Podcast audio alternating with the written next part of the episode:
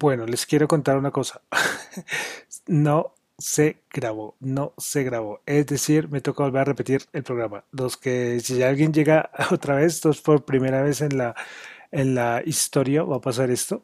Y lastimosamente, eh, no grabó, no grabó la primera vez el que me pasa esto en ya más de un año que llevo ya con, con el programa y no grabó. No grabo. ¿Saben qué significa eso? Que necesito subir el podcast y para eso tengo que volver a, grabar. Y dije, lo voy a hacer en vivo otra vez. Si alguien llega, los que estaban escuchando a Movie, que estábamos escuchando a Once This Mornings antes de volver a, estar en vivo y yo no lo puedo creer, no lo puedo creer. Entonces, rápidamente, eh, esta es la, repetición porque la, la primera edición pues no grabó, no grabó y necesito hacer el podcast. Entonces, saludos que me escuchan en vivo en Radio Data Economía, los que escuchan el podcast en Spotify, en YouTube, en todas las plataformas. Eh, y qué pena, qué pena. Los que están escuchando ya en vivo y que me han escuchado el anterior ya pueden apagar o si quieren volver a escuchar la misma, porque es que me toca repetir lo mismo. Qué desastre, Dios mío. Vamos rápidamente. Bueno, entonces vamos con datos de Asia. Tuvimos dato de inflación en Australia 0.8%, se esperaba 0.7% el dato el, mensual y el anual se ubican 3,8%, dato de inflación. Pasamos a Europa. Tuvimos confianza de consumidor en Francia 101, esperaba 102, anterior 103. Vamos, hasta a Norteamérica, perdón. Eh, inflación en Canadá 0,3%, esperaba 0,4%. Y el interanual en Canadá 3,1%, esperaba 3,2%. Bueno, se me olvidó decir algo de Asia. Y es que en recordemos que tuvimos dos días súper intensos, pero ahora las cosas se calmaron, porque el gobierno salió a decir, vamos a sacar una banderita blanca, ya le hemos dado mucho a, todo el mundo, vamos a, que la, a que la bolsa no caiga más. Y creo que estaba subiendo ya como el 8%. Bueno, eh, lo importante del día que fue Estados Unidos, pues fue el día Reserva Federal. Primero sacó el comunicado donde se informó que las tasas de interés de referencia se mantienen sin cambios en el rango de 0 y menos y 0,25. También se resalta en el comunicado que se sigue diciendo que el virus es el que está determinando el progreso o hacia dónde va la economía. Después tuvimos las declaraciones, como siempre, de la Reserva Federal por parte de Jerome Powell en la rueda de prensa. Vamos a resaltar algunas ideas.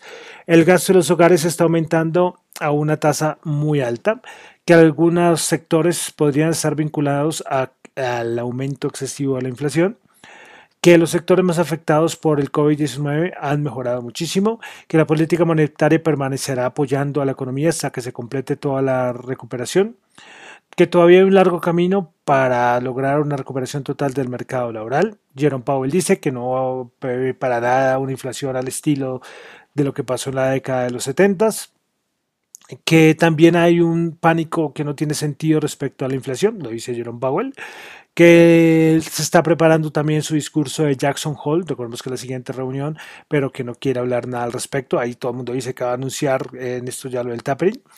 Bueno, también respecto al tapering dijo que en los miembros de la Reserva Federal hay unas discusiones muy diferentes eh, que le parece muy raro a Jerome Powell, algo que, a mí no me parece tan raro, y es que haya muchas vacantes, pero también haya muchos desempleados. Y es que, señor Powell, es que los desempleados están felices en su casa viendo la tele eh, porque las ayudas mm, son muy buenas y los, y los salarios que les ofrecen no son muy buenos. No se les, no se les apetece dejar el sofá para ir a trabajar. Bueno, Jerome Powell dice que también hay una reducción eh, bueno, también dice que la reducción en los rendimientos y la rentabilidad de los bonos no indica que se haya perdido la confianza en la Reserva Federal. Recordemos que eh, este aumento de los precios, es decir, disminución de la rentabilidad, lo que indica es que la Reserva Federal no tiene un margen de maniobra a nivel de tasas. También se refirió a las tasas de interés y él dice que para nada, él prefiere primero aplicar tapering eh, que subir tasas de interés. Y finalmente que para él es difícil saber cuándo la inflación va a bajar porque la FED ve que la inflación está actuando persistentemente. Como decía al inicio, el comunicado que sacó la Reserva Federal dice que el COVID-19 es el que está, sigue mandando sobre la economía. Y respecto a esto, Citi dice que hay algo que le pareció curioso y es que eh, comparando el comunicado del mes de junio con el mes de julio, ve que hay, una, hay un renglón que se desapareció. Y es que antes decía, entre comillas, las vacunas han reducido la propagación del COVID-19 en los Estados Unidos en medio de este progreso, bla, bla, bla, cierro comillas, pues es que esto desapareció. Es decir, que para la Reserva Federal todavía lo del, lo del COVID vuelve a tener algo, algo de importancia, ¿eh? algo de importancia. Bueno, dejamos ahí Reserva Federal, vamos para pasar a, bueno, plan de infraestructura y es que se sabe que hoy iba a haber una votación y creo que la estaban haciendo. Todo el día hablaron sobre la votación del día de hoy. Joe Biden también diciendo que ya cada vez estaba más cerca el acuerdo bipartidista.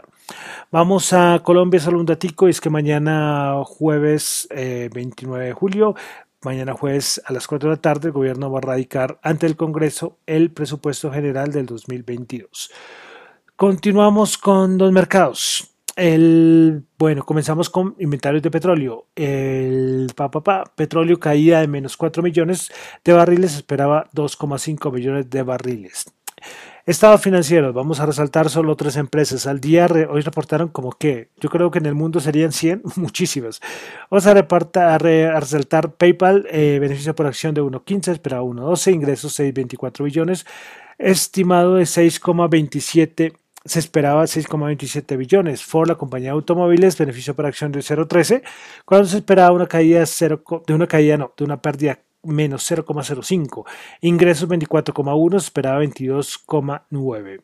Facebook, el monstruo tecnológico con beneficio por acción del 3,61 dólares, se esperaba 3, ingresos 29 billones, se esperaba 27,8 billones, usuarios activos, Facebook reportó 1,91 se esperaba 1,91, muy a la par con lo esperado.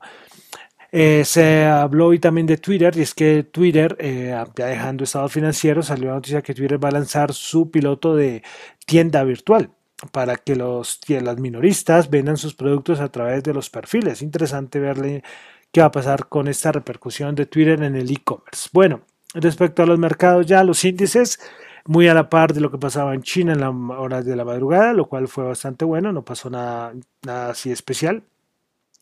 Eh, como les digo, el, gobierno chino salió a sacar la banderita blanca y recuperación de los mercados en las horas de la madrugada. Y después vino Jerome Powell, que no fue un discurso muy, muy dovish. Recuerden que es dovish, eh, hawkish, que usted ya les, ya les he explicado esto días antes pues no fue muy optimista, pero con frases como que no quiero tasas de aumento de tasas de interés, esto pues entre comillas es bueno para los mercados.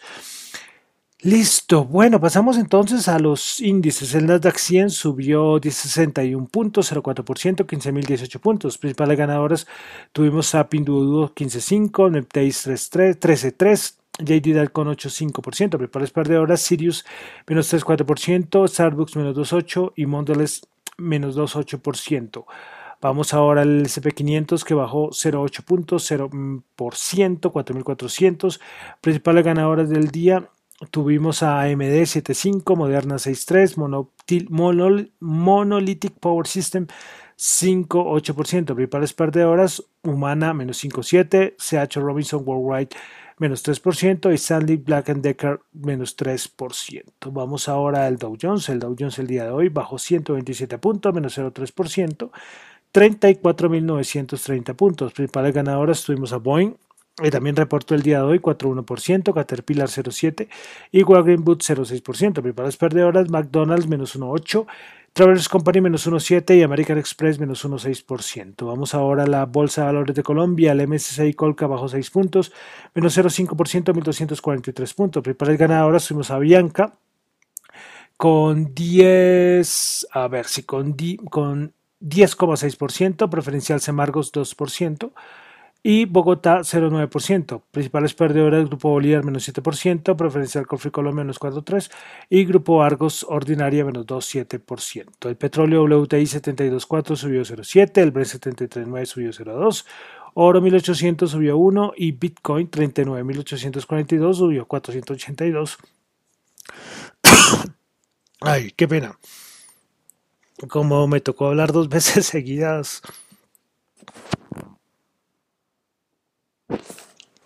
Ay, la garganta se me, se me resiente. A ver, a ver, a ver. Bueno, a ver, entonces, a ver si puedo terminar esto, ¿eh? Ah, entonces Bitcoin 39.842 subió 482. Que me quedo sin voz, que me quedo sin voz. Bueno, y para finalizar entonces, tasa remunerativa del mercado 3.902 bajó 16. Hoy me tocó así rápido. Ustedes dirán, ¿por qué tan rápido este? Porque es que había ya hecho uno antes y no quedó grabado y nada que hacer. Tengo que montar el podcast. Entonces, me despido, aunque ya quedándome sin voz al final. Eh, mi nombre es John Torres. Me encuentran en Twitter la cuenta arroba John y la cuenta arroba tu economía. Y recuerden que eso no es ninguna recomendación de inversión. ¿Ok? Eso son solamente opiniones personales. Muchísimas gracias.